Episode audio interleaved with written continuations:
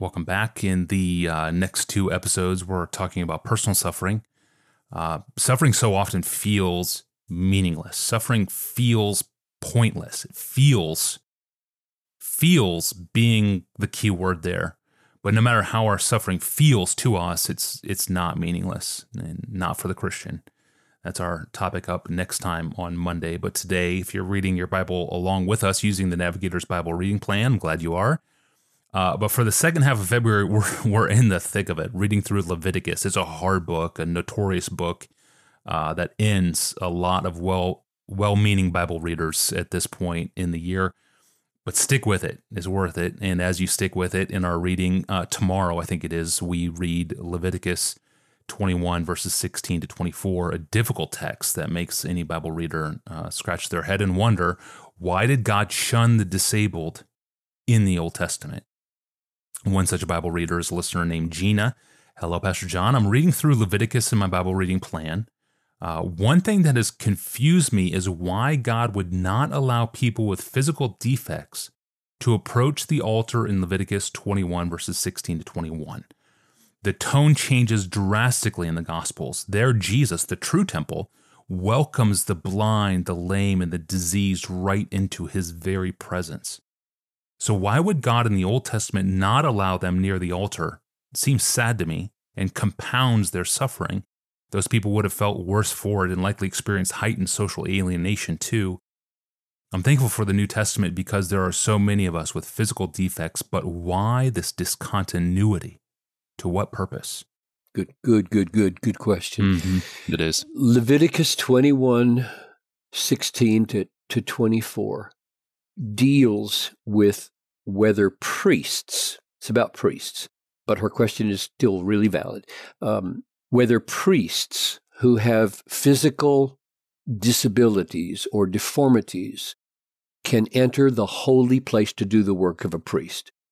And I think Gina is probably right that in reality, when priests with facial defects or crushed genitals or injured feet or a hunchback or scabby skin were forbidden from parts of the priestly service, not all of them, but some of them, probably they would have felt sad and discouraged at times and, and maybe even resentful.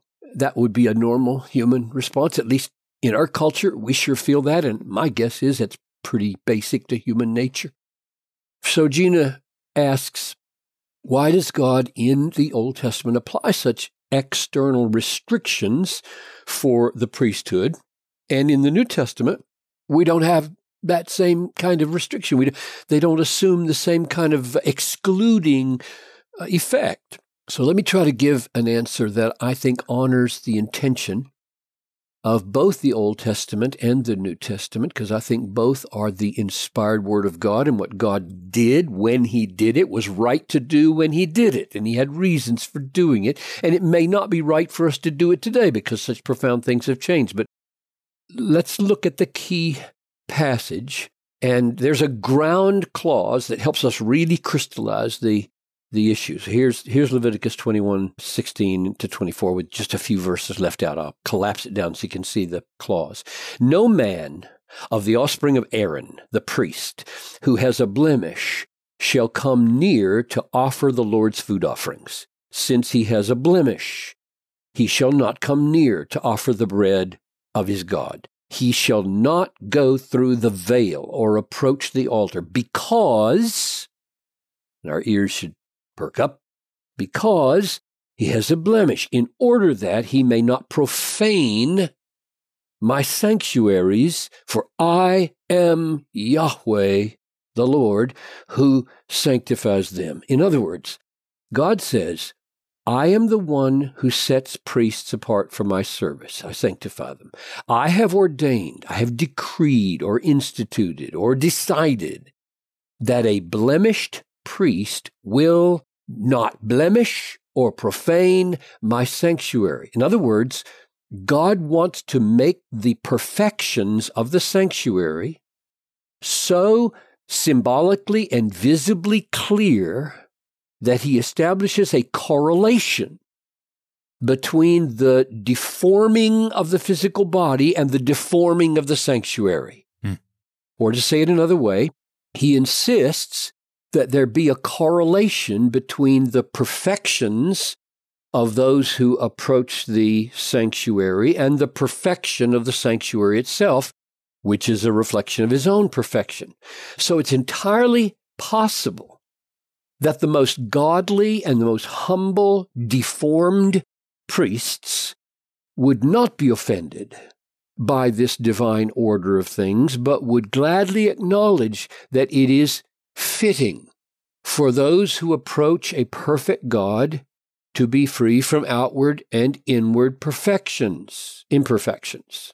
So, so I don't think there's anything intrinsically wrong with God's Old Testament ordinances in this regard. The question is, what's the ultimate meaning of it, especially in relation to New Testament changes? Why? My answer goes like this. In the Bible as a whole, there are two dimensions to God's nature that shape the way he deals with mankind. One is unapproachable holiness. That's one massive truth throughout the Bible. God is holy. Sinners can't approach him. Nothing imperfect can approach him. Nothing evil can approach God without being destroyed.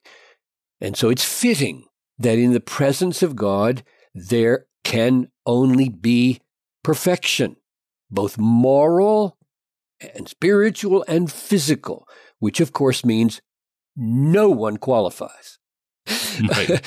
it's not like some of these priests were perfect. The, the, the, the other dimension of his nature is his overflowing mercy and grace. So those are the two unapproachable holiness and overflowing mercy and grace, which reaches out to the physically, morally, spiritually imperfect and finds a way in Jesus Christ to declare them to be perfect.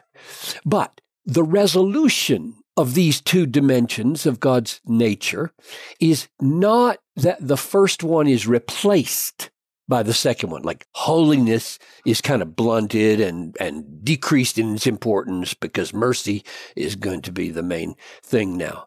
Uh, that's not what happens.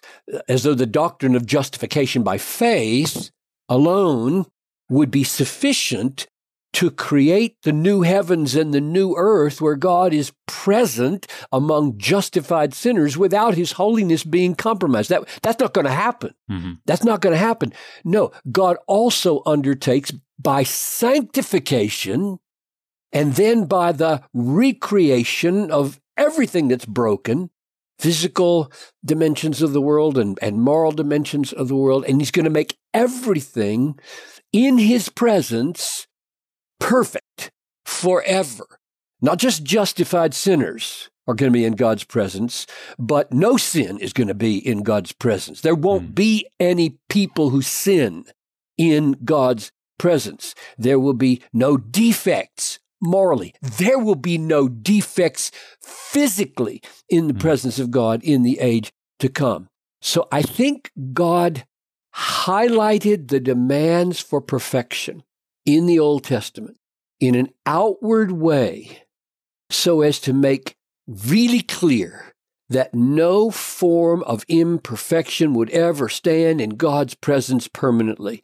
That's how holy He is. He would one day not only justify the ungodly and be willing to touch lepers, reach out and actually touch lepers, God Himself touching mm. lepers in the flesh, but He would also utterly transform the ungodly into sinless godly people and take away every leprosy and every disease and every disability and every deformity.